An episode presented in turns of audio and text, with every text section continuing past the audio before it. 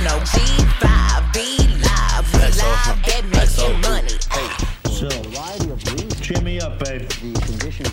Just when I thought I was out, they pulled me back in. Huh? Zappuccino, Zappuccino. Hello, Laura. Hey. Um, Hi, Maddie.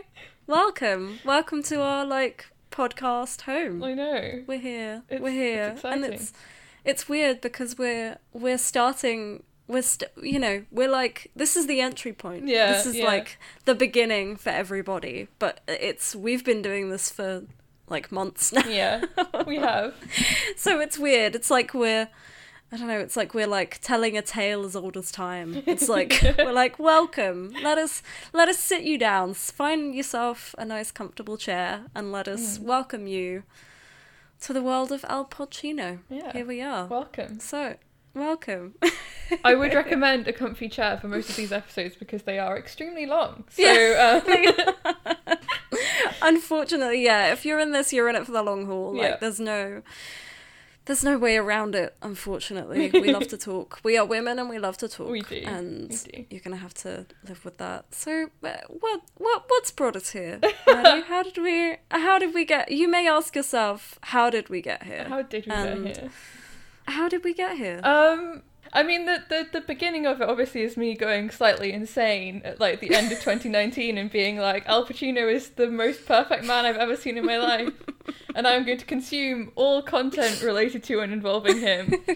Um, and then like tweeting about it constantly and annoying you and everyone else with it. I suppose that's the start of things. I guess so, Um, but I think it.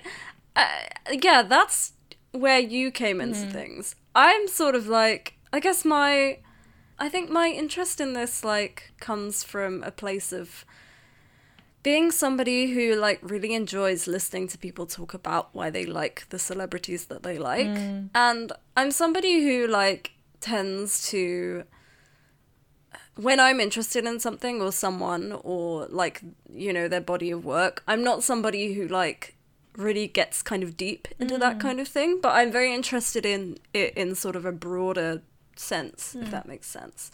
Like I'm interested in kind of going, oh well, why do I why do I think this person is so interesting? What is it about you know this body of work or this period of time or whatever it is that has kind of drawn me to this? And I suppose, uh, yeah, uh, I think that in a weird way, those kind of interests sort of merged like really beautifully at one point in time, and we were just like, I think this is this could be something that we could talk about Yeah. for many years. and now here we are. Because I'm interested in why you like him, and I'm hmm. interested in why everyone likes him, hmm. and I'm interested in why people don't like him. And I think that he is a he's something that I don't really think exists anymore in terms of his role as an actor and his place as a movie star mm. and that is very interesting to me. And so I think we just kind of we stumbled into it. We were like, We you like, hey, yeah. we we like podcasts, we like movies. Let's let's do a movie podcast. It was one And of those things I think that was like in some way an inevitability, like that we at some point were going to do something like this because I mean Yeah. we have been having conversations about movies for like what ten years now, maybe a little bit less than that, but something like that. Yeah, yeah, Like- about that much. a long time, and you know have become film fans together. I think and like feed off each other and each other's like interest in movies and stuff like that. So it seemed like Yeah. that you know it was going to happen at some point. You just Yeah, had to find the right man to make a podcast about. and we have. He came to us. he did, As like if in a dream. wow, same brain. Um, yeah, yeah. I, I don't know. I And think we are. he is he is like kind of a perfect subject because of how long his career has been and how varied it's been in like quality and subjects and you know all of that kind of thing and and definitely i agree he's not the kind of you don't get actors like this anymore Yeah, it kind of it all sort of came together in this very like I think yeah, the thing that I realized as you were sort of saying that is like I'm pretty sure this started as a joke. no like, 100% were like, yeah yeah 100% I'm like, oh yeah, I'm pretty sure we were just like, oh yeah, we're gonna we're gonna start a podcast, and it's like, oh yeah, I guess I guess now we're starting a podcast. As all the best things start, something that we That's joke about really on Twitter, and then we're like, oh wait, this would be fun. Like, Yeah, that's so true. The number of things that have just become standard practice in my life uh, that, that started as like Yeah. me doing a bit is 100%. just so bad. so I guess, but yeah, we're hosting a podcast, ironically. yeah, no, 100%. This is all just like an elaborate joke. Um, An extended joke between two people. where we like very earnestly discuss movies for like Yeah. three hours at a time. significant lengths of time. Perfect. We have decided to commit ourselves to making a podcast about Al Pacino, which is, I guess, a, a big thing to talk about for a podcast. What a small man, a big podcast. Very long That's- podcast. It's going to take us until like oh, two oh god, years from yeah. now. It's gonna yeah. If we if we commit, although I think it's really funny how we were both like, we're gonna go through the whole thing. We're gonna do the entire everything he's ever done, and we get to this first movie, and we're like.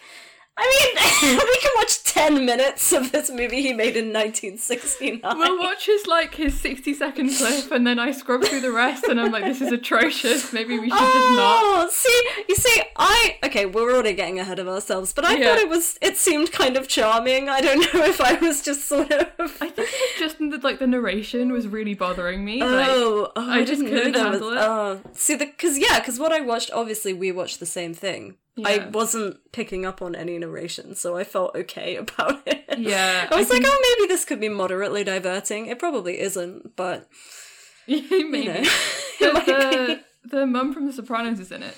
She's like her mum. Oh, in the really? movie. Oh, nice. Yeah, so that's Oh, that's exciting. fun. I realized as I was saying that, that I don't know even her name on The Sopranos or the actress's name, so that's good. wait, to- wait, Tony's mom? Tony's, mum, Tony's yeah. Livia, Oh, Livia, yeah. Yeah, yeah, yeah. No, I don't know her name either. That's really bad. This is also, in many ways, going to be a podcast about The Sopranos.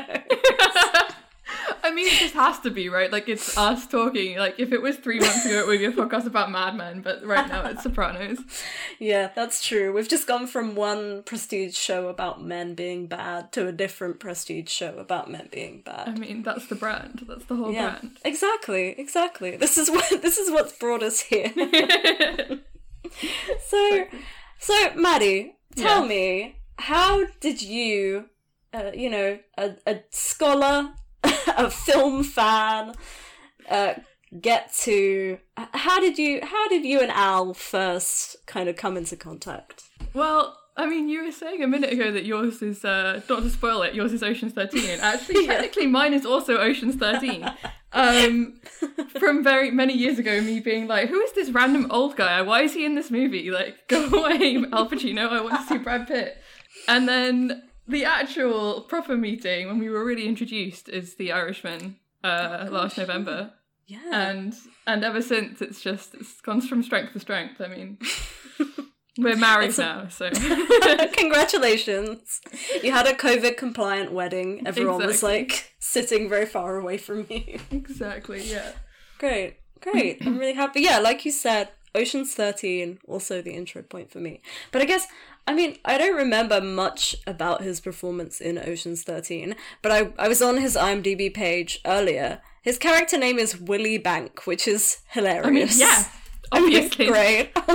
Naturally, naturally, which I mean is good. Yeah, good. it's good. It's good. I.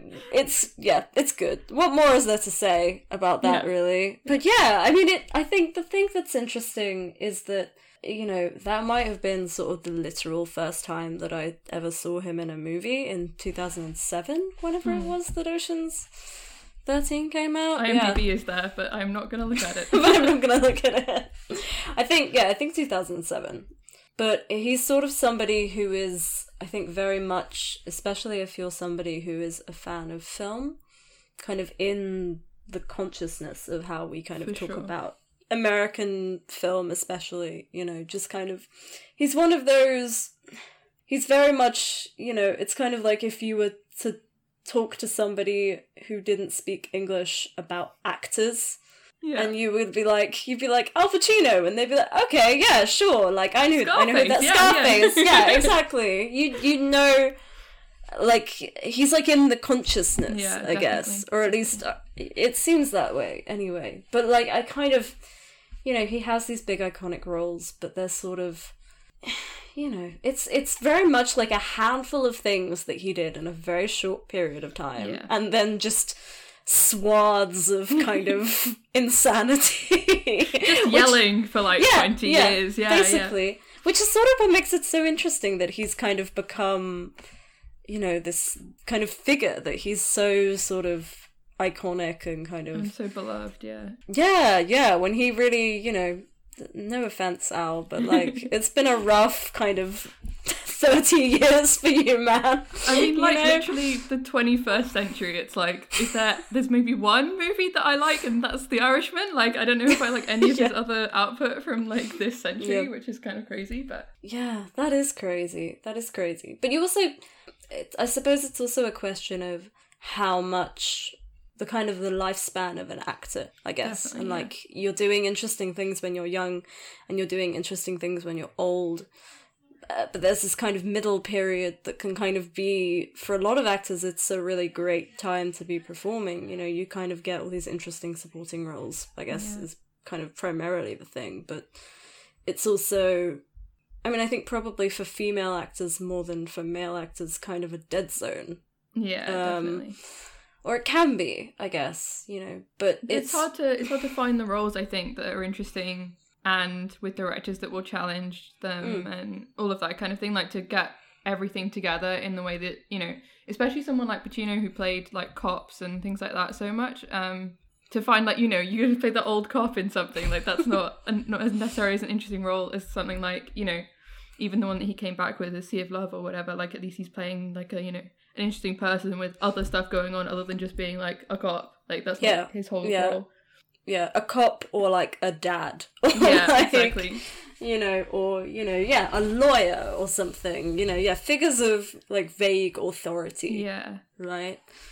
But yeah, I think that's kind of, I mean, I think what we, you know, we don't want to be very broad about this thing because it is ultimately just an excuse for you and I to sit together and talk to each other about movies. exactly. Um, but, uh, you know, it's kind of, you know, I think what we want to talk about is how how one kind of you know the lifespan of an actor or of a performer Definitely, and how that can change and how that can evolve and how it evolves in terms of the film how the film industry shapes an actor and how fame shapes an actor and uh, you know just the way that uh, these things evolve over time and how we as an audience respond to it and you know lots of other kind of big things I think you know that's Like apart from just being someone that I like a lot and you like a little bit, um, he's he's also like he's good.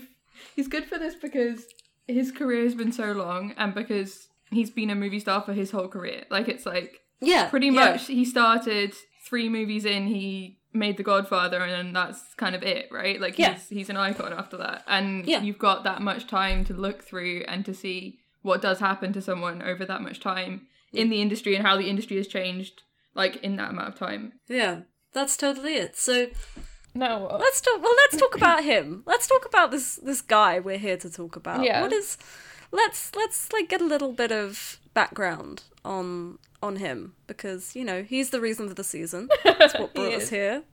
And you know you're the expert. This is the the gist of this is that you're the expert and i'm the st- i'm the student. I'm your padawan and you're going to like walk me through the the the world of al pacino. I'm very excited to go on this journey with you maddie. Yeah exactly. Uh, it's it's a it's a that's the the energy of the kind of Al side of it but I think I I don't I don't want it to like sound like you're just like I'm going to sit here and listen to Maddie talk about Al Pacino like because we are in most part like discussing the movies and that's kind of what this this podcast is an excuse to do is to talk about like movies. Yeah. And actors yeah. but but you know.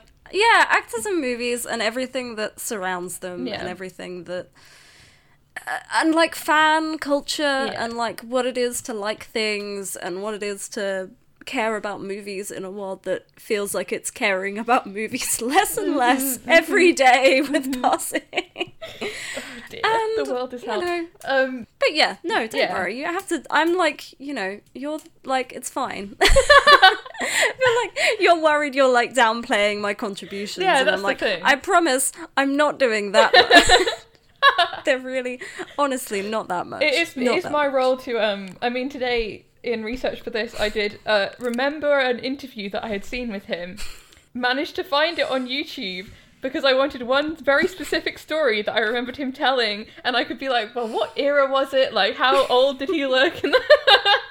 And, I found it. So I mean, you know, but that's that's the position I'm in. This is something that I know more about than like my degree. Uh, so you know, Uh, Most of most of my research for this show is me looking at the Wikipedia page for whatever we're watching, like yeah. half an hour before we have to record. so, you know, there is there is a reason that I defer to you. You have the knowledge. Like you're doing you're doing book work. I'm just like work, yeah. I'm here to provide, you know, a wry glance. You know, You're here to analyze me, and I and I do like be like, what's wrong with you? What has this happened to you, Maddie? it's extended therapy for you. exactly, exactly. Yeah, imagine that I'm like an alien and I've never, you know, experienced popular culture before, and I come down and I beam down on my spaceship and I'm like, who is this man? Like, hold up, little picture. It's like, tell me. Tell me everything. Well, I think I mean, like any good uh eleven-year-old autobiography, you have to start with I was born on this year. so I was born on the 25th of April 1940 in East Harlem to Rose Gerardi and Salvatore Pacino. And Yoink. his parents got divorced when he was two, and he Ah. moved after that with his mum to the Bronx to live with her parents. Um, and they were immigrants from Corleone, which is kind of fun in Sicily. Ah, that is fun. So that's Love some, uh, a little bit of uh, of connection there. Um, and his dad then moved to California, and Al didn't see him again until after The Godfather. So, Oh wow! and I think he started wow. Mm-hmm. like a new family and stuff like that. Kind of just. uh, It also seems like they were pretty young parents, so I guess that kind of like makes sense. He's called his mother difficult, which I think is kind of can come off bad, but I think he says it in like a like an affectionate way, like Sure. and they used to go to the cinema together when he was a kid and hmm. he'd come home and he'd act out all the parts from the movies and apparently he did it with i think the lost weekend and he came home and was like acting drunk and didn't really understand and i was like doing it really well but like and the like his family were like laughing at him and he didn't kind of understand why it was funny like he was just doing exactly what like the guy in the movie does it ray milland i think anyway but yeah he didn't really want to be an actor he wanted to be a baseball player when he was a kid which honestly would Aw, be That makes sense. that makes sense. You know, when I don't think it's. I mean, I don't know. Is it something that is like you know in the imagination when you're a child in the 1950s? You're like, Yeah, I'm gonna I be a movie know. star. I don't know. I mean, I don't know if like I think that's also part of the thing that's interesting with him and his generation of actors, which is that the people before then who became actors were not like I, I don't know if that was something that was accessible to you if you were like a working class kid from the Bronx. Like I think that, that maybe you wouldn't even consider that as something. Whereas something like baseball, I'm sure that like there were people on uh whatever the New York team is who came from like Um, the is it the is it, Mets? is it the Mets? the I think it's the Mets. Knicks? I don't know. Whatever. Knicks is football. I think. I don't care. This isn't a sports podcast. we don't need to know this. Whatever, whatever team um, Harry goes to see in When Harry Met Sally. I think it's the about. Mets. I think I it's the Mets as I'm- well. Maybe. anyway, I'm sure there were people. You know, I, I again, I have no idea because neither of us know anything about sports. But like that, that that would be something that was seemed more accessible as a child than Yeah. like an actor. I mean, I Yeah, I don't know if kids so. even really know what being an actor is. Like, Yeah, especially not in the way that he became an actor. Yeah. Like uh, with all the kind of the method and theory and you know that aspect of it. I think you kind of probably think of it. I mean, I think when I was a kid, uh, I'm like, what did I think of actors when I was a kid? Did I think of actors? Like, I guess I kind of just didn't. You know, like you don't think of I it did like way. yeah. I mean, I did like drama. You do drama stuff when you're a kid, like Yeah, little yeah, plays yeah, at school, but you don't really think of that as like a job. Like it's just something that you do as like a extracurricular, whatever fun Mm. Yeah. thing to do. Yeah. Yeah, actually about the the method thing. He went to the High School of the Performing Arts when he was 16 and they started to teach Stanislavski, so that's the the method, and he just found it incredibly boring, and was just not interested at all, and was like, "There's no point in this," and then dropped out after sophomore year because the money ran out and he had to get a job. So Yeah, he kind of that's like funny. he made a few goes at it, which I think is interesting because I mean he did get famous relatively late. I mean, being 30, 32 when The Godfather comes out. In comparison to actors now, who I think if you're gonna get famous, it's likely to happen when you're in your like early twenties or Mm. even younger than that. Yeah, and he had like a lot of like these little jobs. Like I've got over the long list, like messenger, shoe salesman, supermarket checker, shoe shiner, furniture mover, office boy, and then Office boy. yeah, I don't know what that means either. Is it like a secretary? I guess maybe it could be like a I or like love he like run with with papers or something. I imagine he's like I imagine it's like I don't know what the kind of business equivalent is, but I imagine it's like a runner, like you're just Yeah, doing jobs for yeah. people. He's but. I, uh, calling him an office boy is really amusing because you're just picturing someone being like, "You boy," like telling him, giving him jobs to do. exactly. Um, Great. yeah, and then the the Letterman story that I rewatched today. Um, he was working at a movie theater, like one of these. He describes it as one of these like very grand, like kind of huge places that were basically empty by the 60s kind of thing because people were more interested in the small theaters and they in like the kind of lobby they had this candy like store and they had a three-way mirror and so you could kind of stand there and see like your profile and like the three quarter side of your face as well as like the front of your face.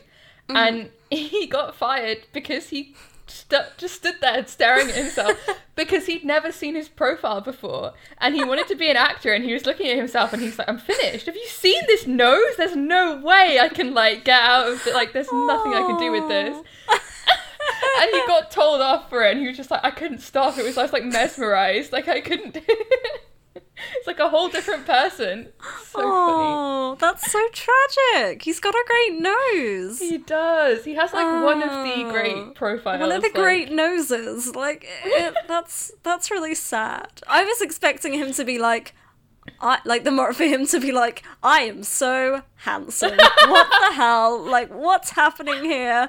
Can't believe I am doing this job. Like, I I when. I'm as good looking as I am. But no, it had to be. It had to be self-deprecating. Poor yeah i know i mean if i looked like that i feel like i would never stop looking at myself but i mean it's very different if you live with your own face yeah, that's true. Yeah, we all, so- we all live with our faces. We do. It's unfortunate. Yeah, so he applied for the actor studio when he was a teenager, um, but he was rejected for the first time. And then he joined the HB studio instead, um, which is where he met Charlie Laughton, who was his mentor and his best friend, and were like they were very close until Charlie Laughton died, kind of thing, like really, really close friendship. And four years after he joined HB Studio, he auditioned again for the actor studio, and this time he got in. In like, I guess that must have been kind of early '60s kind of time, and was working with Lee Strasberg and with all of those. You know, I think there's like a group of actors that started in the actor studio around that time, and it's like it ends up being that every time there's an actor I like, I look at their Wikipedia page and it's like, hmm, actor studio, like early '60s, great, thanks. Like. In 1962, his mum died, and then his grandfather, who massively helped with raising him, died kind of a year later. Um, his mum was 43 when she died. oh, wow. Um, and he said that that was kind of the lowest point in his life. Like he just didn't know what to do with himself because the the two people who'd raised him were gone. And at that point, he started writing comedy revues with his friend, and they started they performed them in Greenwich Village. And he said that kind of like saved his life basically because he had something to do. And like you know, it's the same. It's the thing of like comedy being like a, a home for you when you feel bad, right? Like I think a lot of like comedians like find that. Yeah, yeah, definitely. That's so interesting because he's not an actor. I think that the immediate perception of him is somebody who got their start in comedy No, is not, not, like uh, Yeah. you know, you know, that's really interesting. But I suppose you do see it, you know. I mean, obviously like the extent to which you see it, I do not yet know, but like I'm aware of like what kind of things he was doing as his career goes on Yeah. that lean more kind of on the chaotic side. Definitely. I think there's also like like with comedy you have to be willing to embarrass yourself to a mm. certain degree and like mm. especially if you're doing kind of sketch comedy stuff. Like Yeah. a lot of that is just being willing to be the ridiculous person, and I think like that's kind of important. Like just in like, even in as a dramatic actor, like in especially kind of the roles that he did, the kind of really big dramatic roles, that you have to be willing to look ridiculous in order to then look impressive. If that makes sense, like you have to be like, okay, this might not work, but I'm gonna try it. Yeah, absolutely. It's yeah, he's he's very much an old school actor, isn't he? Like in terms of you like you said being a theater guy, being method, being you know, of that sort of you know, yeah, that very traditional sort of, you know, you you start and you do the work, you know, you go to school and you read books and Yeah. you know, Yeah, when he's he's talking about like being on stage and these kind of early performances, and he said, "I could speak for the first time. The characters would say these things that I could never say, things I've always wanted to say, and that was very liberating for me. It freed me up, made me feel good. Mm-hmm. I think that's kind of like he is quite a shy person, and it does seem like."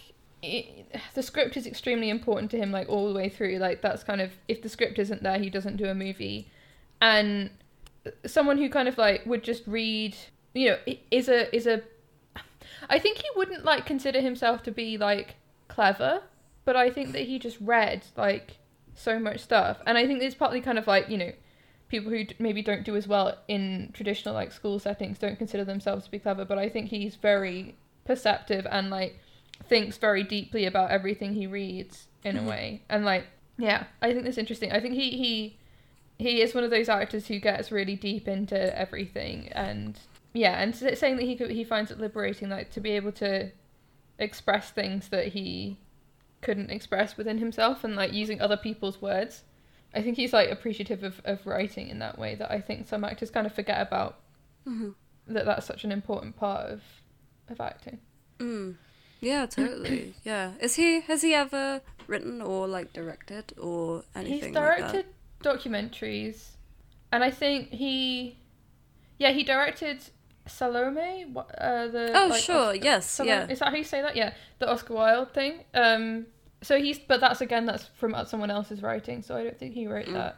Sure. But I was reading. I have read something that said that he sa- sends like very beautiful emails. I think it was Scorsese saying that that he got this like very beautiful like long email from Pacino like after they wrapped The Irishman, being like Oh, saying all this stuff, which is like I long to receive a beautiful email from Al Pacino.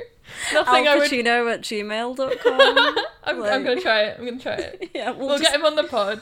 yeah, we have to. That's the end game here, is to get him on the pod. It is. It is. Whatever movie he's uh, working on in like 2024 when we finish this thing. Yeah. Oh man, who can say? I who know. knows? So that's that's early out, and then after that, That's you know, ground. He's he's yeah. he's starting doing all of all of these like little plays and working his way up, and he wins his Tony, I think, in 1969. Mm-hmm. Um, and then like starts getting movie offers, and then I mean the rest we'll cover. Yeah. You know, the things that he brings to even early stuff like what we're going to talk about today, Mm. which is very. It feels precise and it feels Yeah. studied and it feels like, you know, even though he is in, you know, both the things that we want to talk about for maximum of five minutes. yeah. Yeah. This is not a, this is not a podcast about me, Natalie. I'm sorry, guys. no, I know. Sorry to disappoint the, the Natalie heads, you know, but this is, yeah, we're not going to talk about that movie for very long.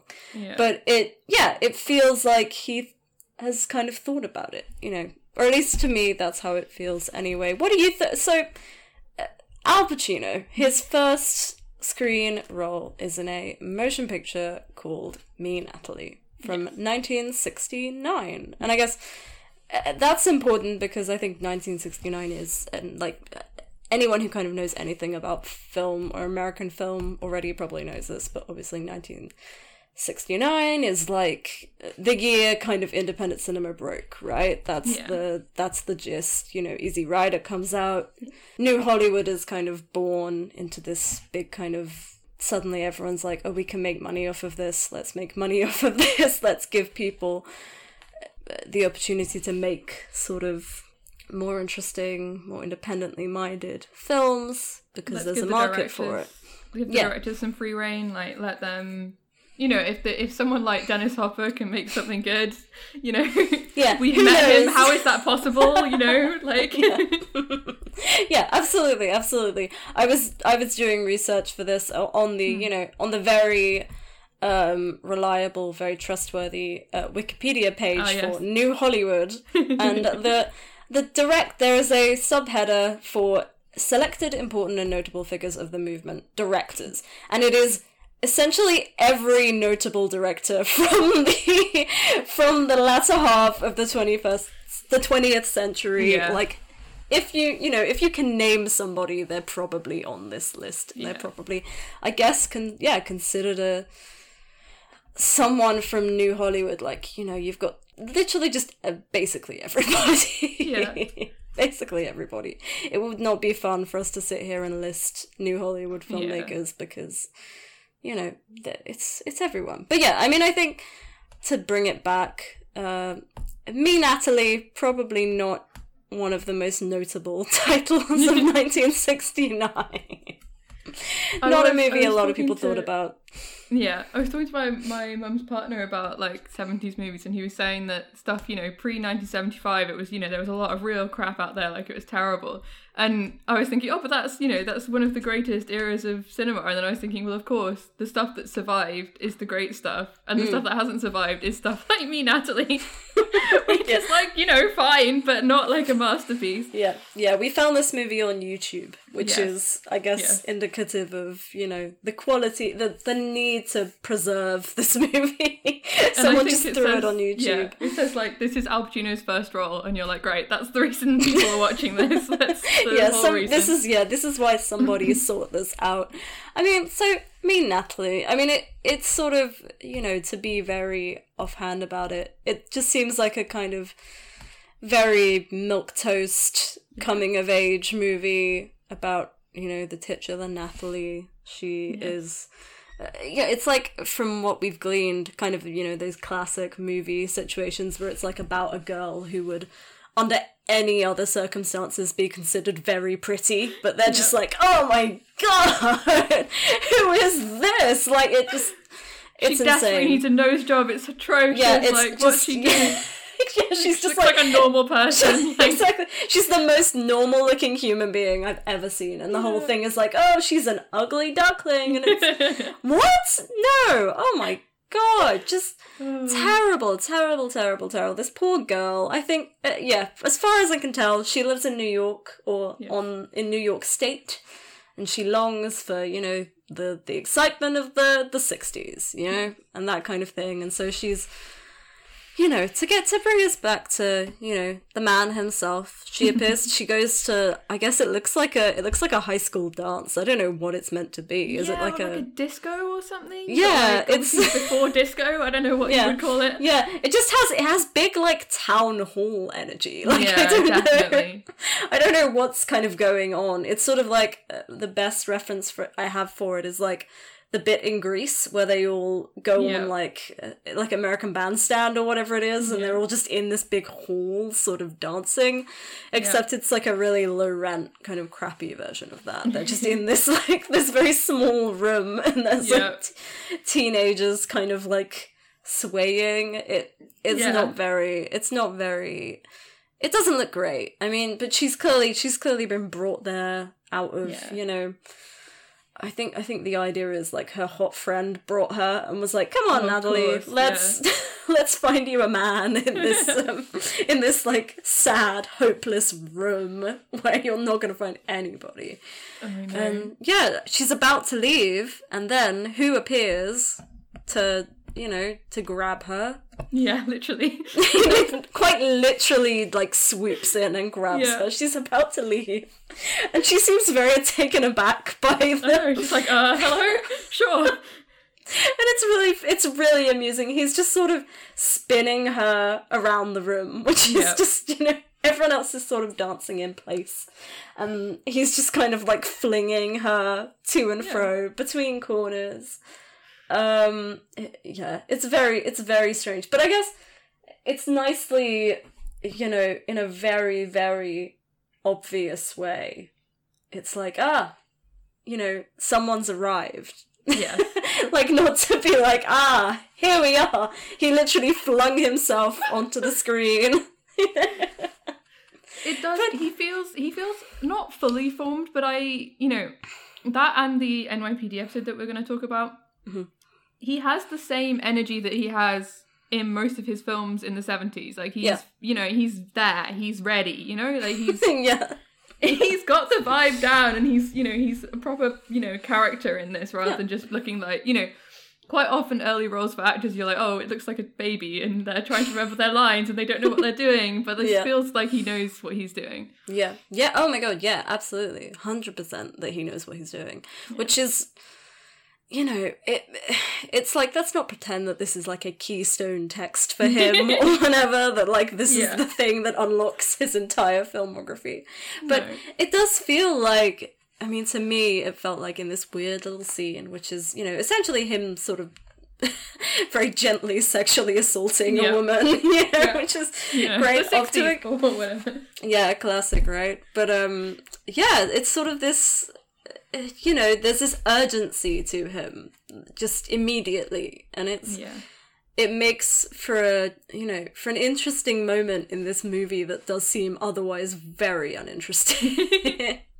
like I have no to wonder, like at the time, if anyone was, you know, if anyone even thought two, for two seconds about this, because I mean, I, it's one of those things. Now you're like, of course, he looks, he's great, like even in his first role. But obviously, at the time, you're like, who's that random person? Yeah, yeah, I don't know. totally. Totally. Yeah, no, absolutely. Because it's yeah, it's sort of it is such a bit part. Like Yeah, it's it's not like he's a supporting character. He's just like he's I think he's there's barely anybody in the movie. I think he's ninth Yeah. billed, which Yeah. is he's like he's above he's either ab- he's either above or below Bob Balaban, which is Of really course. amusing to me. Love like to see him. he's he's hitting Balaban levels of, of supporting supporting role, which is I mean Yeah. great, you know, you know. I mean he might even have a name. I don't know. I I Oh, was God. only this this movie does have an IMDb page, but Oh, very very Very barely. sparse, yeah. Very It's Tony. sparse. Apparently, it's Tony. There you go. Of course. naturally, naturally. His name is Tony Fettuccini. Like Yes, yeah, he is exactly. a nondescript Italian young man. exactly. Good. Oh, yeah, I'm surprised they named him. I mean, that's Yeah, exactly. impressive. He got a name, which is nice, you know, Yeah. for a man with very, very little screen time. And he, yeah, he like, yeah, he he grabs Napoli and he like throws her around the room, and then he's like, "You want to go?" Like, Yeah. what is he? He says he he says he asks her if she puts out, which Yeah, is just the most ridiculous. And it kind of seems like she doesn't know what he's talking about, and then Yeah. he's like, "No," and he's like, "Oh well, then you know, bye." Like, sorry. yeah, fuck you, bye. It's yeah, it's really fun because she he's like, you should be asking me, and it's like, I don't know about that, Yeah, Al Pacino. Like, sorry, what's his name? His name Tony, Tony. Tony. Tony. I don't know about that, Tony. Like, it's still 1969. I don't know if young women are that forward yet. Yeah, I mean, exactly. they might be. They might be, but I don't That know. one, maybe not. Yeah, exactly. Yeah, not her. Like, come on. She's she's clearly like a you know a, six out of ten. Like, you know, a very mediocre young woman who Exactly. you know leave her alone. But I mean, you know, clearly he's I don't know. He's she takes great offense at the notion that he's asked her, which is pretty amusing because I feel like that can't be. I mean, if it's anything, this weird kind of dance hall situation is anything like the the nightclubs of today. It's like that's the only reason anybody's Yeah. there, Natalie. Like they're not here to dance, you know, literally dance. Like they want to Yeah. go home with somebody and Exactly. I don't know. She seems very naive, poor thing. But I guess, you know, it's sort of a movie about the idea that or it seems to be a movie about the idea that a young woman is sensibly realizing that she could have some kind of autonomy in her life Yeah, despite wow. Yay! Despite being told that, you know, she's unattractive and like yeah. dowdy, which she isn't. Like she's a perfectly No. fine looking young woman. Whoever plays Natalie, who plays Oh, Natalie? jeez, God. More Oh. IMDb questions. More IMDb questions. I did have the tab open and then I closed Is- it, is which was Peggy? Pe- no, I'm really smart of me. Her name is Patty. Patty There Duke. you go. Patty Duke, and uh, yeah, I mean, you know, just want a, very small. Non, she's in Valley of the Dolls, which is cool. Oh, cool, yeah. Um, I yeah, haven't seen that. I should see that. no, no, I, she was on Glee. She was on an episode of, Of Glee. she was on Glee. of television's Glee. she Glee played doesn't exist, right? Like I know Glee, exists, which is but it doesn't exist. Glee. I think Glee simultaneously doesn't exist and exists the most that anything has ever existed. Yeah, yeah. That's the thing. Glee, Glee is like a maximalist nightmare. Yeah, Like, yeah, it's, yeah. It's so insane that that Glee is real and that we have we have to live watched with it. it. People Yeah. watched it. I watched it. I definitely Yeah. watched it. I can't tell you how long I watched it for, No, but I'm it- not sure. it's it's the first show I remember watching and like deciding on a cutoff point. Like Oh, you know yeah. when you when you're like you're like this is too much. I can't do this anymore. I think it's the I think it's the first thing I ever pirated. I think I learned how to pirate. I probably shouldn't be watch that on a podcast, but I learned how to pirate in order to watch Glee at the age of like twelve or something, and I'm like, this is what I need to do. I have to watch Glee at all possible. like, it has to happen. Um, amazing, amazing. yeah, that was my commitment. I love that you. What were we talking mm, about? Me, Natalie. So this Yeah. is this is this is how memorable this movie is. We went on a tangent about Glee to avoid Yeah. talking about this movie, but This is the thing. yeah. Anyway, yeah. He he propositions her. She's like, no, thank you. He's like, fuck you. I'm Al Pacino. Look at how like great looking I am. Which Look at my I mean, hair. Have you seen look my, at my hair? Like- my wonderful bounciest hair. I mean. who are you and then yeah he just he like that actually it actually made me laugh he sort of he like pushes her away ever so gently Yeah. and then there's like a couple dancing behind him and he like taps the guy on the shoulder and just whisks his date away which is yeah good uh, yeah not Mr. good Serial Girl. I mean, N- yeah. but yeah, I mean, it was you know, and then he, he that was it. That was it. That was all he did. Then Natalie gets approached by a, a very round-looking boy who sort that, of yeah. kind of has like to make this again a show about TV that we're watching. He kind of Yeah. has like young Harry Crane energy. Oh, you know, he's yeah. just like sort of glasses and dark hair and sort of looks very round and very sad.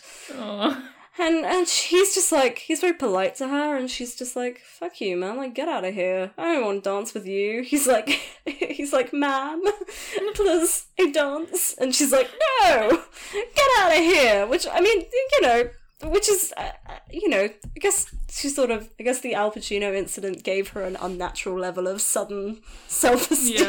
Yeah. she's like, "Okay, fine." I guess if this is the kind of thing that happens to me now, I can afford to be a little picky. Yeah, yeah. but you know, I mean, She's seen what she can have, and she wants that. She doesn't yeah, brown boy. exactly, exactly. Brown boy, just a cube. He has kind of the pe- it's kind of the penguin energy. Like Oh he's sort of just. god. I feel very bad for this boy. I'm just I sort know. of dunking on him. I know. Sorry, sorry to this man, but. How do we how do we assess this? Like, should we do sort of a deep reading of his role in this movie? like, what are his do. what are his motivations? What do you think he's what's going on in his head? Is he like What's happening to him kind of before and after this? Yeah, film? exactly. How did he get to this very strange little like weird gathering? I reckon he literally he saw the sign. He's like older, and he's Yeah. like, "Hey, there will be some hot girls there Young who will be willing. Will be like their self esteem will be so low that they'll go home with me." And then he walked in and he was like, "Oh, she's leaving. She looks sad. I'll go for that one." Yeah, perfect. This is just turning him into maybe the worst person, but like, I. I, I mean, he's not a good person. I think we true, can we can assume that Tony is kind of a piece of shit, right? Yeah, like he's at this fair. party, he's clearly a little inebriated. Like he's Yeah. he's grabbing women and just flinging them around. And yeah, he gets rejected by this this you know this fucking average looking girl. I Which know, I mean, noted ugly person. yeah, exactly. Extremely unattractive. God forbid. And I guess she's sort of yeah, I don't know. And then that's I don't know. Does that ruin his self confidence? Maybe that's I it. Maybe so. he's I just. think, I think. he's forgotten. I think he looks a little. I think he looks a little jilted. He like He looks. mi- bit, yeah. He's sort of mildly upset, and then he's like, you know, he's sort of- he yeah he changes his mind fairly quickly. But he's also you know the sting of rejection is there. I think. It's that it's that um thing you get from men on the internet where if you say that you're not interested, they're like, "Oh yeah, fuck Yeah. you, bitch," and then that's exactly. exactly. I wasn't interested in you anyway. Exactly, exactly. I can have this other random woman in this dance hall, Natalie. Like, who are you? Yeah, oh, that's God. probably it. That's probably it for his evening. He probably gets rejected by teenage girls at this event, and then Yeah. goes like goes home to his like sad little apartment in I don't Oh, know God. wherever the hell they are, Yeah. like some sad area of New York. He thing. opens his fridge and there's just like some mayonnaise in it, and he closes it again. Condiments. What my fridge looks like right now because I just moved in. That's so ga- yeah, but you have you have an excuse. He just lives that way. Like, Yeah, that's yeah. just he's a man with mustard only, and his Yes, yes, goes to bed. He's got no job. He's just hanging out. You know. yeah. He's just yeah. That's it. That's that's Tony's interior life. You know. There we go. We Maybe- wrote a whole movie. yeah, we Well, did. like a whole extra ten minutes, maybe. we wrote a subplot. like, yeah, yeah. if that really. Yeah. I mean, yeah, generous, but but you know, I mean, you love to see him, like you do. You do. You're just like it's suddenly there's there's sort of an energy imbued to this otherwise very kind of. I mean, just very middling movie. It has quite literally. I was on the Letterboxd page. It has three point one stars. So Mm-hmm. well, yeah. So yeah, about as middling as a thing can be. Yeah. Like you know, it's not. You know who directed it? His name is John Fred Coe, and you know he seems to just be just a guy. You know, Yeah. not every not everybody's gonna be a hit, right? You know, not everything's gonna be. A, not everyone's gonna be a winner. You know, you know. Yeah, you What's have to do your your one mean Natalie before you can do your Godfather. Like yeah, exactly. You got to put in the time. that's what everyone's career looks like. It's just that, and then immediately it's the Godfather. Yeah, yeah. Yeah, I mean, I guess in a this is kind of the movie that gets him seen. This is the Yeah. this is the the the thing, you know. This is his calling card, as they say. yeah, Even though it's literally like a minute of screen mm. time, but he got you know he got his SAG card or whatever. he did. you know, He did. in theory, It also seems like it seems like kind of the theatre stuff was like the step in the right direction, and this was around the same time. If we want to pivot Right. slightly, I was gonna say, yeah, Yeah. let's let's pivot to theatre because he's a he's a theatre boy. Is he Alfredo? is. He is, and that's what he was doing to start with. Because I mean, I think you can you can see him as someone who came from nowhere in a way because obviously he his trajectory is so quickly upwards but he spent year you know like a decade maybe doing theatre stuff doing little stuff in the village off Ah, broadway the etc i know the village oh to be in the village in Oh, the to be in the village. and then yeah so this this yeah in 1969 that's when he was on broadway for the first time Oh. and um yeah it seems like that was i mean he got a tony that year for it was Oh, does tiger wear a necktie necktie so that was kind of his year i guess the 669 was his year when he started kind of to hit i guess Yeah. because he'd been in, I had no idea he had a Tony. before. Literally no idea. yeah yeah he's got two maybe three maybe more than two i don't know he got he got two Really? before- yeah because he got a second You one You should know. he got a second one in 71. I can Google how many Tonys he has. he has the triple, the, the, the triple crown? Yeah, the triple Yeah. crown.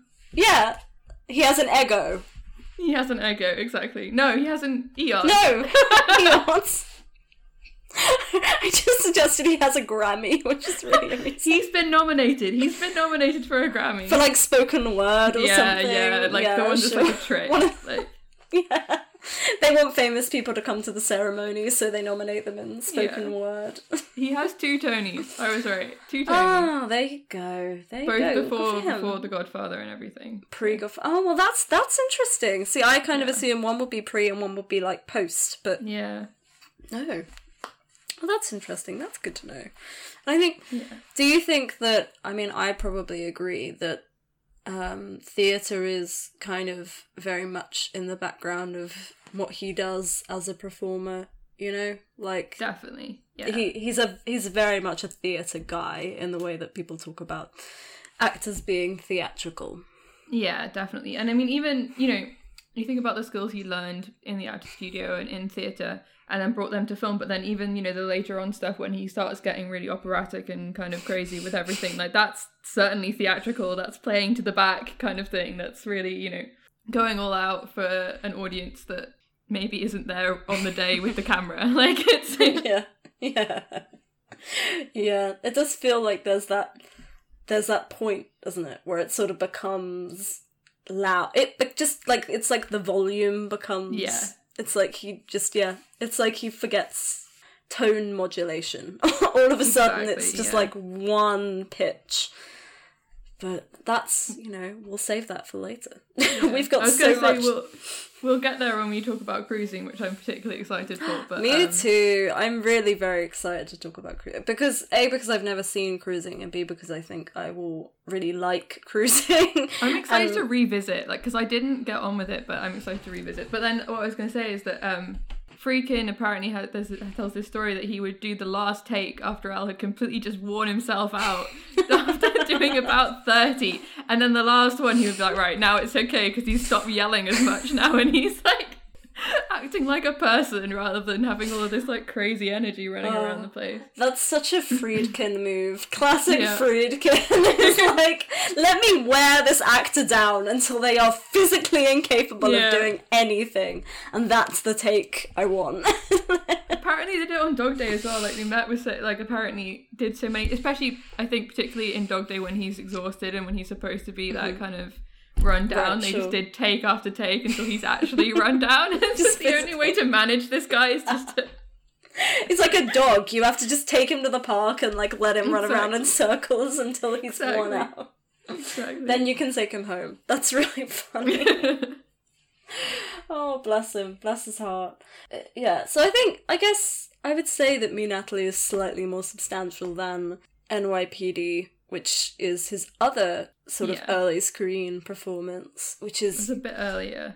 a little um, earlier. Was it? Yeah, How much earlier was 68, it? I think. Oh, 68. Okay, cool. We kind of went in reverse order here, but that's okay. That's fine. That's the order I watched them in today. Oh, see, I watched them the other way around. I was like, this is a more significant clip. I need to give this some more time. But it's literally fair. like five minutes. He's in the he's in the pre-titles. He's like the um, guy who gets the cold open. the guy who gets injured. yeah, Yeah, yeah. exactly. I was expecting to him to like to fully be a cadaver. I was like, is this is this really Yeah, be one he, of those? he lives like- to he lives to survive the opening, which is which is fun. Yeah. I don't. I mean, I. It sort of seemed like he would be in more of the episode, but we were only able to Yeah. access five minutes of it. I guess, which I guess means he isn't in more of the episode. I'm Maybe, sure- yeah. If he was in more of the episode, it would exist online somewhere, most likely. He's right? maybe just there to be the kind of inciting incident, and someone, you know, it, should we should we say what happens? I suppose we. Yeah, yeah. I mean, just yeah, go for it. Go, So go crazy. yeah, so he's he's kind of running around by some piece With- of water. With somebody notable. I can't. Yes, with- It's um. Jill Clayburgh. Yeah, it's Jill Clayburgh? Clayburgh. Clayburgh. Yeah. Clay, Claiborne, Clayburgh, Clay- Clayburgh. Clayburgh? I don't know. They were they were dating at the time, so that's why he did this episode. And this is Oh, one of these like big important There you go. relationships. Yeah, Jill life. Clayburgh. Yeah, and they they Oh, met ah, doing theatre, so we can talk about that in a minute. But um, Excellent. yeah, so they're they're like you know on a date, I guess, running around the place. He sees a rat, and he's like, "Hey, there's a rat," and that's like, an exciting moment, I suppose. Um, It, I mean, it's so surreal. It's one of those uh, like TV things where it's just like people are, are on a date and they're just running around, even though that's not something anyone would ever do on a date. It's like, oh, we're so in love, we're just gonna like fling ourselves down the street, which is someone at the age of 28 is like, "Let's run around," and I'm like, "I'm too old for this." And You're I'm like, I'm 23. sorry. Like, Jesus. It, yeah, he's literally just like they're just tossing each other around. Like I think later he says that they're at like um they're at the cloisters, so they're upstate, upstate New York. Yeah. Okay. which is because the cloisters are really cool. Um, but it didn't. It's it's upstate. It's not very far upstate. It's sort of up the Hudson. It's Right. like a. It was. It's the Met. It's part of the Met now. It's like a big Okay. old sort of. It looks like a church that sort of has been repurposed to kind of hold religious art and stuff. it's Oh, a really lovely building. It's really nice. It's in the middle of this park and. um where they are doesn't look very much like that. It sort of just looks like they're at this weird like dock. I don't know Yeah, where they yeah. are. But yeah, they're just they're both of them are running. They're just running around because Yeah. I don't know. They see a rat, as you say. He's like, "Hey, a rat!" Like that's The, the, the, the, what I was saying, you know, we were saying about that he's pretty much fully formed in me, Natalie. He's maybe a bit less fully formed in this. Yeah, um, I mean, that in his defense, he's not having. He hasn't got a lot to work with. it's true. His accent does shift halfway through. Oh my god! See, I was gonna that? say he's doing Yeah. a voice which is just not, and not a. normal New York, and then like he's in the hospital, and you're like, "What is this? What are you doing here? what happened?" I mean, I, I mean, to say it's normal New York is quite generous. I think it's it's more like like slightly exact. He he sounds insane. like, I think does, it's he sort of does, yeah. like- I mean, because we all know what a New York accent sounds like, or even like a big New York accent. Yeah. he's sort of doing. It's like a big New York accent, but like. He's there's this sort of twang to it that I don't really. yeah. He keeps keeps calling Jill Claiborne girl, which I yeah, found which is very a weird vibe. Yeah. yeah, it's very weird. I I did not enjoy it. I gotta tell you, I was like, I'm not. I don't like whatever energy he's No. giving out in this clip. He's just yeah, they're just throwing themselves around this weird little like riverside park. yeah. They see a rat, and then there's this like it's like a shaker. Rattling. Yeah, Yeah, it's yeah. a. It's a, it's it looks like a it looks like a boomerang like somebody's just Yeah, shaking like a little a little thing and they're both yeah very taken aback by this noise and then he gets shot which is He's like infuriated by it as well. He's like, "How dare you!" And he's like shouting at this, like exactly. I assume person slash just like sentient rattle, like just just furious. And then he goes up to it and tries to whatever get it out of the tree or something, yeah and then gets shot. yeah And then he, just she gets- runs away, yeah she runs away which is which sure. it's a little I mean a little inconsiderate like I'm not gonna I mean I'm not gonna blame her completely you know if no, if I was being shot at I'd probably run away probably yeah. I would also be more concerned about my boyfriend Al Pacino, who's just been who's just been shot. Like at least kind of make the effort to sort of drag him out of the area. You know, know. come on, Jill. Like, give the, come harder. on, try harder. Be a better date. I mean, to be honest, she's clearly not really. I was gonna say she's not really feeling it. They're both kind of running around. They're both enjoying the energy of it, but she's not that jazzed about the rat. So I guess Yeah. she's maybe she's thinking maybe this isn't working for me. Maybe she's like, for the best, and now I can get out of here because he's been shot. yeah. she's like, well, I'll never have to see him again. exactly. It's like, yeah, this is the turning point of the date. He's just been flinging her around this park for the last hour, and she's Yeah. kind of being slightly worn down by by the whole experience. And Exactly. yeah, anyway, he gets shot. He does survive. He gets shot in like the shoulder, the kind of Yeah, shoulder like arm it, area.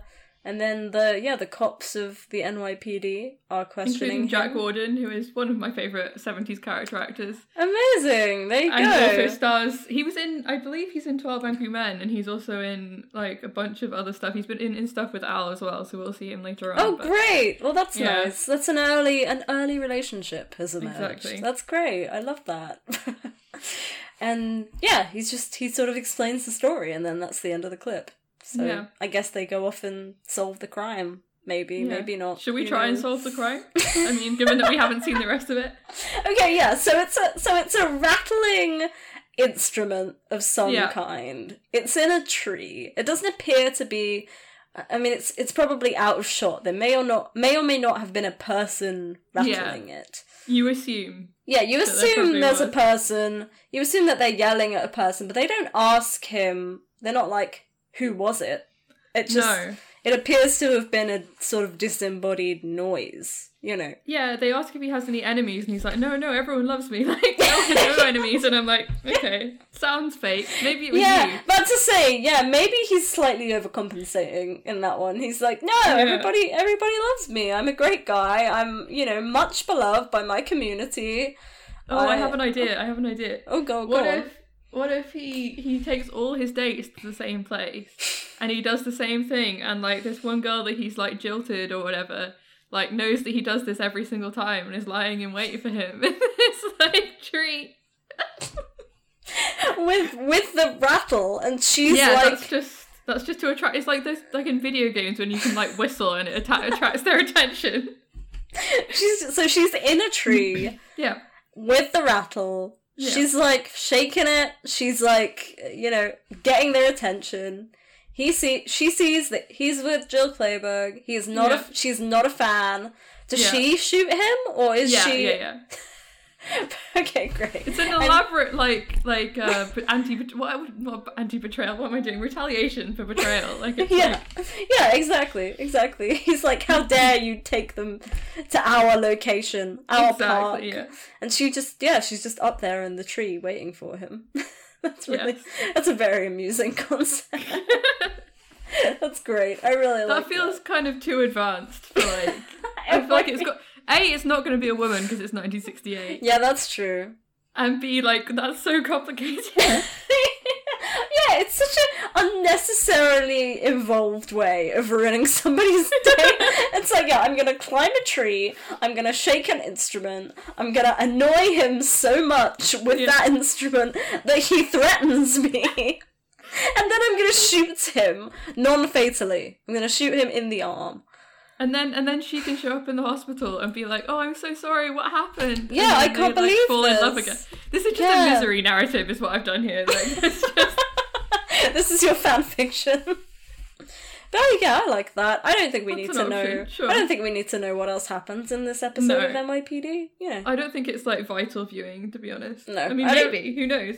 Yeah, I mean, I guess, yeah, we haven't seen the rest of the episode, so we have literally no way of knowing. Maybe this should be the premise of the podcast. We watch like five minutes of every Al Pacino movie and just describe what we think happens in the rest of the movie based on the.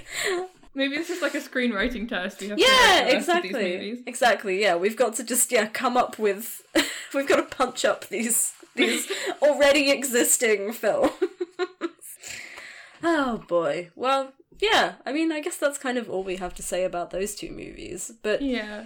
We can talk a bit about about Jill Clayburgh or however you say her name. because, yeah, let's um, talk about that because um, I'm a famous fan of uh, celebrity dating. I love Yes. it when famous people date. I am, yeah, very here for that, very eager to learn. Tell us, Maddie, how did they meet? How did these two cool kids of the 60s come to find each other? Well, it seems like when they met was they were so Al was in Boston for a bit at Ah. a playhouse theatre called the Charles Playhouse Theatre. Um, like a rec theatre, I think it is. Mm-hmm. And um, they were both in a in a play called America Hurrah, which I had never heard of before. Not that I would have heard of it. Um, which appears to be a play that exists. Uh, it's certainly a play. Um, yeah, and then they they sort of they came up, I guess, together in the theatre scene, and um, stuff. You know, her dad sent the money, things like that. Like they were both kind of struggling actors together, and they were together for about five years, so it's a pretty you know Oh, significant yeah. relationship. Yeah, that's, that's a Um, big deal. Apparently, he left her for Tuesday Weld, which we will probably get to at some point. Oh, oh, Tude's infamous Tuesday Yes. Weld, who I feel like is so. You could do a whole podcast about Tuesday Weld. I know. She's sure probably she's fascinating. yeah, she's probably a tremendously interesting human Yeah. being. I, so much so that I was going to look up Jill Clayburgh and started typing Tuesday Weld. so I've already Oh, just erased Jill. her. Poor Jill. I'm I'm sorry, Jill, but that's cool. So they were they were together for five years. That's yeah. yeah, she's yeah, of course. She's um she's the titular unmarried woman in an unmarried Yes, woman. yes. Which I, I, would didn't mean to say that. which I would really like to watch at some point. I just Yeah. can't find it anywhere, which is sad for me. But cool, so they yeah, they were together for five years. He left her Yeah, Tuesday I want to mention she was also in The Indian Wants the Bronx, Mhm. Um, which was a really big, a really big movie for Al because he, firstly, he first worked with Cazale, John Cazale. John's that- like, yeah, yeah, sure, yeah, yeah. Who's you know a long, well, many time kind of collaborator Mm-hmm. with Pacino, like on stage and on film, and also one of my favorite actors, I think ever. Um, we'll talk about him a lot. Apparently, though, he tells this pretty good story of like they had met before when they were working for Standard Oil. When Oh, Al was a wow. teenager. So he knew Oh this God. guy, you know, from like the neighborhood or whatever. You know, he's a bit older than Al, and then they're, they're in this they're in this house like practicing and rehearsing for Indian Wants the Bronx, and the director opens the door and he's like, "Oh yeah, so this guy's playing the Indian, questionable, but anyway." and it's Cazale, and he's like, "Oh John, you're you're in this. That's crazy." So they you know co-stars in this thing, and they knew each other from before. That's Um, so charming. Yeah, it's kind of That's- delightful. that's All these really people who came up nice. around the same time from the Yeah. same areas. God, Like, yeah, that really is. That's it's yeah, God. It's like that story about how um it was what like F- Frances McDormand and somebody else were like living in a house together when yeah, Frances I love McDormand those people who are like Coen. flatmates. Yeah, everyone's just like yeah, everyone who just like lived in a in a house together in, Yeah. in like in New York in some terrible corner of New York City, like doing exactly. off off off Broadway. Yeah, yeah. Nobody can afford to do that anymore. We're all stuck at home. So Indian Wants the Bronx also was um it's when he when he met Marty Bregman, who is this producer um who like became his manager and then ended up producing basically most of his great films. Like he pushed him to work on Godfather and Dog Day Afternoon and all of that kind of thing. And he only came to see the play because Faye Dunaway had been there. and basically, you know, called him up and said, "Hey, Marty, you've got to come see this guy, like this Pacino guy. He's pretty good." So, Faye Dunaway being this like, you know, force for good, bringing Oh. us Pacino, basically. Amazing. Well, that's that's great. That's another reason to love very good actress Faye Dunaway. Exactly. We love that. That's the that's the best reason. I mean, not every performance she's given. Yeah, exactly. the many many good things she has done in her career, we have Yeah. her to thank for for this this this guy, this this man whom we have decided to base a whole podcast around. But then there's also, I mean, um, Pacino kind of found Jessica Chastain, which is something I didn't realize Really? relatively recently. Yeah. Interesting. Like obviously much later, so I'm like, it's all these people kind of discovering each other and Yeah, kind of passing yeah. everything along, and it's Yeah. kind of nice. Yeah, which I get. Yeah, like you said, kind of ties into this idea that everybody just everybody kind of knew each other. Yeah, then. yeah. But we were saying this earlier, where like we're discovering that everyone I like, you know, from that era and later is from the actor studio, and I'm Yeah. like, wow, it's so predictable that this is just the only kind of acting I enjoy, even though that's obviously not true. But it's Yeah. just this this. You know, you you you like someone, then you know, two weeks later you Google them and you find out why you like them. it's just yeah, yeah, yeah. And that's an interesting thing to think about, isn't it? Like, do we kind of gravitate towards the same kind of actors? Because, like, Yeah. I guess for the most relevant comparison for you and I, especially, is somebody like Bobby D, Robert De Niro, who we also Yeah. both love, and like these two feel very, even though they haven't crossed paths in necessarily literal working contexts, they feel very related. They feel like Yeah. very similar guys, you know, and both because of, you know, stuff like The Godfather, but like you know, that they kind of feel like he's kind of his like you know, the yin to his yang or Yeah, whatever, yeah. you know, and yeah, I guess that's sort of it's interesting how you kind of gravitate towards those kinds of uh, you it's like how um we gravitate to the types of actors, right? It's the it's the people, and especially I don't know what it, it might be something something in the water that meant that those two came up at the same time, like that that meant that there was space somehow for two guys from the Two of them. studio with the same two of them, like two Italian Americans with this like similar kind of you know energies, short kings both. Um,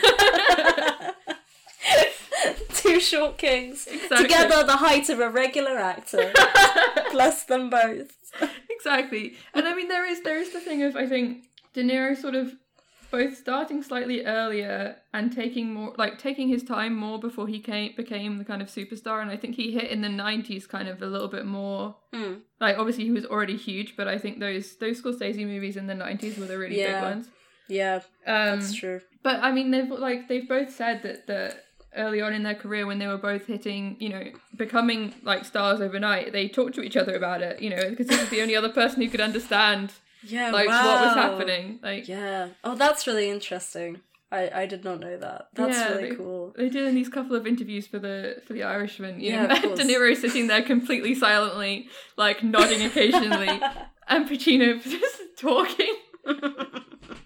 and, and he'd be like, "Oh, did you do this thing?" And I was like, "No, not really." Just- that's- That's funny because you kind of imagine that during that beginning phase, they Mm-hmm. were kind of like, you know, seeing each other in audition rooms, right? Yeah. Like, you know, they come in for the same. They both be brought in for like, you know. uh, Italian boyfriend number four or Yeah, whatever, you know what I mean? Like they're both kind of in that.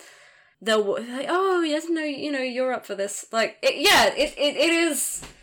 They are very much connected in that way, and I Yeah. think that that does speak to a wider thing about contexts in which actors are kind of, or a certain type of actor is kind of allowed to form a an identity, I suppose, in the kind of Yeah. public consciousness in terms of how we see them, because yeah, like you say, they're kind of they occupy very similar spaces in the kind of cultural mindset, I Yeah. guess. And I think you know. on paper you you you look at them and they share so many features and stuff, but then I think on screen it's so obvious, especially when they're together, like how different their energies are and how Mm. different they are as actors. yeah. And also like even talking later on in their careers, sort of going in opposite trajectories, you know, De Niro falling asleep all the time and Pacino being basically the opposite of that. Like Yeah, you wish Pacino yeah. would fall asleep. But yeah. yeah. yeah. totally. Yeah, but they, you know, yeah, every, they have kind of, they've both got, uh, you know, Al is uh, Tony Montana to De Niro's Travis Bickle, right? Like Yeah, it's sort yeah. of they have these archetypes that they both Exactly. exemplify. But like you say, they are actually very different actors in terms of how they operate. But they kind of, they both fit into this little mold. I think there's I think back then, I mean, I think what you were saying exactly, there's the the kinds of actors that you can be and you're one or the other. You're Mm. in that box of you're an old Hollywood style actor, you're a actor studio style actor, you know. Where now I think especially because people maybe don't train as much or you know there's there are the people that come from the theater but a lot of them are very different actors. And then there are people who just come to it you know they just audition and they're you know then they're in films or you know there's there's the different the different i guess roots into it. Whereas i think in the 70s the roots into it were pretty set. I mean mm-hmm. it was you know you either do the indie things or you do something character actory or you know there's these paths towards it which now i think is less less the case although maybe that's not true i don't know you can, Yeah, i guess you do the know. tv show and then you do the but then maybe that's not Yeah, right. But is that even kind of, you know, I mean, especially when you think about, I, I guess this is more directors, right? But Hmm. you know, you make the indie movie and then all of a sudden you're making a Marvel movie. Like it's such a direct jump from this tiny little thing that was at Sundance to like this massive thing that's going to open on every screen in the country, you know, Yeah. and make millions of dollars. And it kind of, it, it feels, I think maybe that's the distinction that I was trying of trying to get at, Mm. where it's it feels a lot less like I mean there absolutely are people who are working actors and who are like, you know, doing day roles on sitcoms and like, you Yeah. know, being supporting like there are those guys, but it doesn't necessarily feel like that is a path to being a movie star anymore. Like it's Yeah. suddenly like bam, you know, That's what you suddenly yeah, suddenly you're a person. You know, you're not Yeah. like you don't make movies for 10 years and then suddenly someone offers you something really substantial. Yeah, like you like you don't have to. There's no proving yourself in the same way. There's no graft before Mm. you get to the point where someone offers you something. It's just oh, you have the right look and you can say your lines, or Yeah, you know, yeah. hopefully you can act as well. That's hopefully what they're looking for. fingers but- crossed, you know, I mean, who can say? But yeah, I mean, I don't know. Maybe that's really reductive. There probably are. I'm like sitting here being like, oh no, I guarantee you this person, like, this person I love actually, you know, was in plays for 10 years before they were in the movie that I saw, you know, or they did Yeah. this and they did that. But it, I guess it's more, probably less about that actually being the case and more about that being the case for a certain kind of a certain kind of public figure more Yeah. so like it's that's not how we make movie stars anymore i think is what i'm trying to say Yeah. like you know that's not what we want from a head like a blockbuster big name leading actor that is not the same kind of actor anymore not really i don't think And I think I But- mean we've we've talked about this before, but the the idea of the movie star now I think is just completely different. And Yeah. the the movie stars that we have are movie stars that we've had for like 30 years. I mean, we've got Tom Cruise. That's the one that I can think of. That's the movie star, right? And that's been the movie Uh, star for whatever, yeah. however long. Yeah, Um, Tom. Big big movie, big screen. exactly.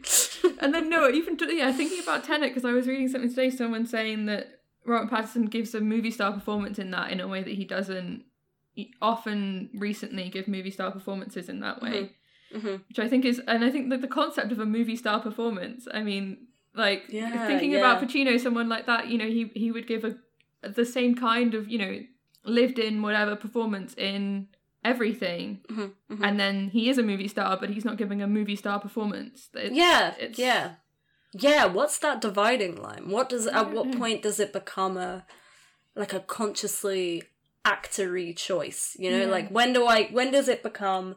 I'm gonna coast on my. I mean, because essentially, I mean, to me, the thing differentiates somebody being a movie star to somebody being an actor is a certain degree of charm, and I Mm. Yeah. think that to turn that on, to put it on consciously, is a very specific choice. Yeah. You know, like at what point do you go, I'm going to be, you know, somebody that the viewer is going to want to follow to the ends of the earth. Like I'm gonna be the guy, you know? And that's Yeah. I think that's something that some people have without even trying. Like somebody like Brad Pitt who is so watchable Yeah. in just anything. And you know, he's he's done his share of like goofy roles. He's been supporting actor Brad Pitt. Yeah. Like that's my favorite Brad Pitt when yeah he's like yeah being after reading brad pitt yeah, exactly. But after reading Brad Pitt is, you know, the great, uh, best, the best example, probably. Yeah, yeah. But you know, but he's he has a watchability that is so key to him. Yeah. Just generally, you know, even in something like Ocean's Eleven, I guess when he's sort of playing second fiddle, but like, you know, he's. It's it's it's a watchability I think Yeah. that that kind of isn't really a dividing it's it's sort of the dividing line isn't it like it's Yeah. it's what makes takes you from an actor to that next point where we go. Oh, yeah. oh i know who you are. I know yeah. who this guy it- is. Yeah it's when it becomes like oh we're gonna go see a tom cruise movie. Yeah yeah. N- you know we're gonna go see this particular person not because of the director not necessarily because of the movie just because this guy i like this- his face. I like seeing him do stuff. Let's go mm-hmm. watch this movie. Yeah this person is in this and so i will see it. Yeah. Which yeah is sort of a dwindling thing very much a dwindling thing. And i think Yeah. you know that's a whole kind of that's a whole thing. If we get into death of the movie star this early we're gonna have a very very long podcast just every week we have this conversation we're like oh Yeah. what happened to movie stars? What happened to movie stars? They don't make them like this anymore. Let's What's check in going on movie stars. How are they doing this week that can be like a movie star stock analysis yeah, like exactly It's it's plunging. It's plunging. It's constantly plunging. It's it's down, down, down, down. Boy, oh boy. Well, I don't know. Final thoughts on Final thought. our first our first glimpse at the Al Pacino filmography. What do you think? I think I think yeah, I think we've we've done okay. We've covered the we've covered the early stuff, right? we have discussed these films. We talked about Glee, that was important. I We think. did talk about Glee. I think it Um, was important to talk about Glee. I think that's you know that's a real big key keystone for for the Al Pacino filmography. I don't even remember why we. It doesn't matter. Um, I think yeah. I mean, I think the point of this this episode, particularly like the reason we wanted to do kind of these two like short little things to start with, is to kind of get some context, Yeah, see where we are, especially because his career moves so quickly, and Yeah, we're gonna get to these starring roles. Basically, you know, next week is the starring role, and there's Yeah. gonna be so much more to talk about with that, hmm um, and less time to spend on um, Glee. Glee. Thankfully, we don't have to talk about Glee anymore. I'm sure kind it of will yeah. find a way, but Yeah, yeah. I mean, we'll we'll bring it up every week, but Glee finds a way. exactly. It'll emerge somehow. But yeah, it was good. It was good was to, you know, meet him, meet Al. Yes. You know, sit down, say hello. It is interesting, I think, because I've I've obviously been watching watching these movies, watching so many of them over the last few months, and just kind of picking them sort of at random, sort of whatever looks interesting to me at the time. So I'm mhm. interested to go through them chronologically. Yeah, yeah. Although I do think we're going to get really miserable in like next year when we get to Yeah, once we get to like 1990, things are gonna start Yeah, getting yeah. really bad for We've us. got we've got a heat in the middle there. It's like a like a bright point. Oh then the yeah, that's it. true. That's true. We can just spend like a month on heat. We don't have to talk about anything else. We can just, Yeah. you know, have like a heat heat have like heat week. Like we just Yes, do an episode every day on heat. Perfect. Each one is like three hours long. It's gonna Oh be great. god, yeah. Every episode has to be the length of heat. Yes, Exactly. oh boy. Um, yeah, so much to I mean, yeah. I already made you watch Scent of a Woman, so I don't know. Yeah, that's much. true. I mean, that's spoilers for that episode, but we are not Scent of a Woman fans. We don't like the scent of women, I guess. yeah. Women, hmm. Mixed feelings on the smell of women. Not great. Not a bit. Yeah, no. Yeah, spoilers for that episode. That movie is trash. Yes, it's very bad. It's very Um, bad. But no, and I'm excited for the next for the next few weeks because Yeah, or the next this- next year, Next year and a half. But the early stuff especially is really fun. I mean, I think Yeah. there's a lot Yeah, of like, variety yeah. in there, and there's a lot of like, there's a lot of great directors we get to talk about, and Mm-hmm. other you know co-stars and all of that kind of thing, which is going to be really fun. yeah, we're really coming in hot, which is nice. Yeah, you know, exactly. we're like, yeah, we are. We're starting. We're burning bright and fast. Before we fade gradually. yeah. Perfect. Well, you know, that's what happens. Pod fade. yes, of course. How could I forget? Don't forget pod fade. Oh, even when we've just started, we're going to get pod fade. I mean, pod fade is is not a, whatever. Let's not go in on pod fade for like ten minutes. Hey, now's the time, right? The, Yeah. the me Natalie episode. Yeah, this is when you, this is when we just dump all of the all of the content that we need Just to get everything. out of the way. Yeah. Anything else? Is there anything else we want to talk about? Have I? I- think let me check my notes. I made notes.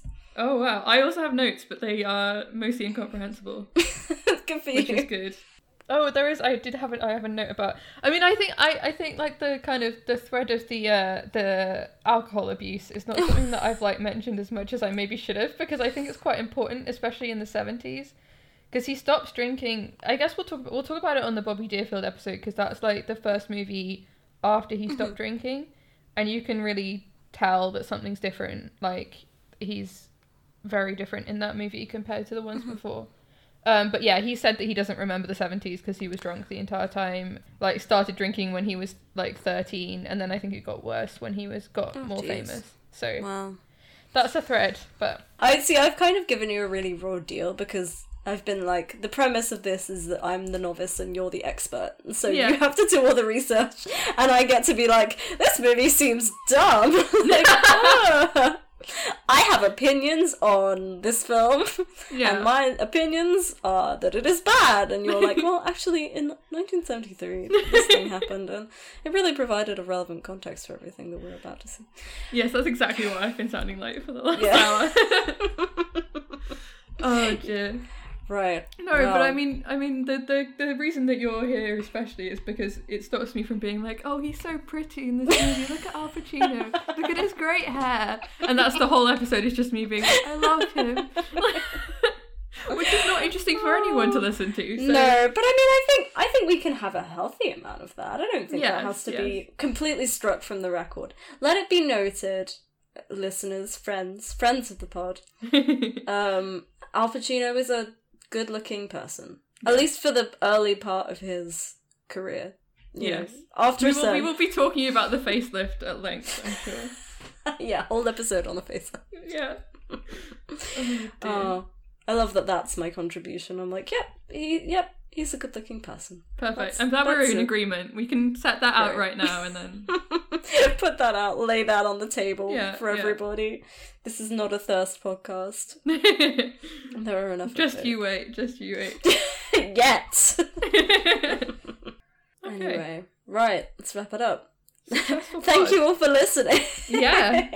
Rate, review, and subscribe. Right. Follow us on social media at Al Pacino. That's the name Oh, of the show. This is Al Pacino, Welcome. which doesn't really roll off the tongue as much as it. It's a good visual gag. yeah, it But rolls it's off quite- the, the type, uh, the keyboard. yeah, it's quite clunky to say, but visually it looks great. It's a, Yeah, it's a, yeah. and that's what matters in the podcast media. exactly. Yeah, that's what Visual jokes. That's why I turned a lamp on before I started doing this. Perfect. Well, All right.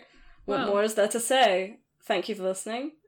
Don't go to dance halls. I guess nothing. Yeah. Nothing good happens at 60s dance halls. Unless you put out, maybe. Yeah, unless you unless But that you might want... be might be worse actually. yeah, exactly. You have to go back to this guy's apartment. Like, look at all yeah, his with the mail. condiments. Yeah, yeah. oh dear. there we go. That's the end.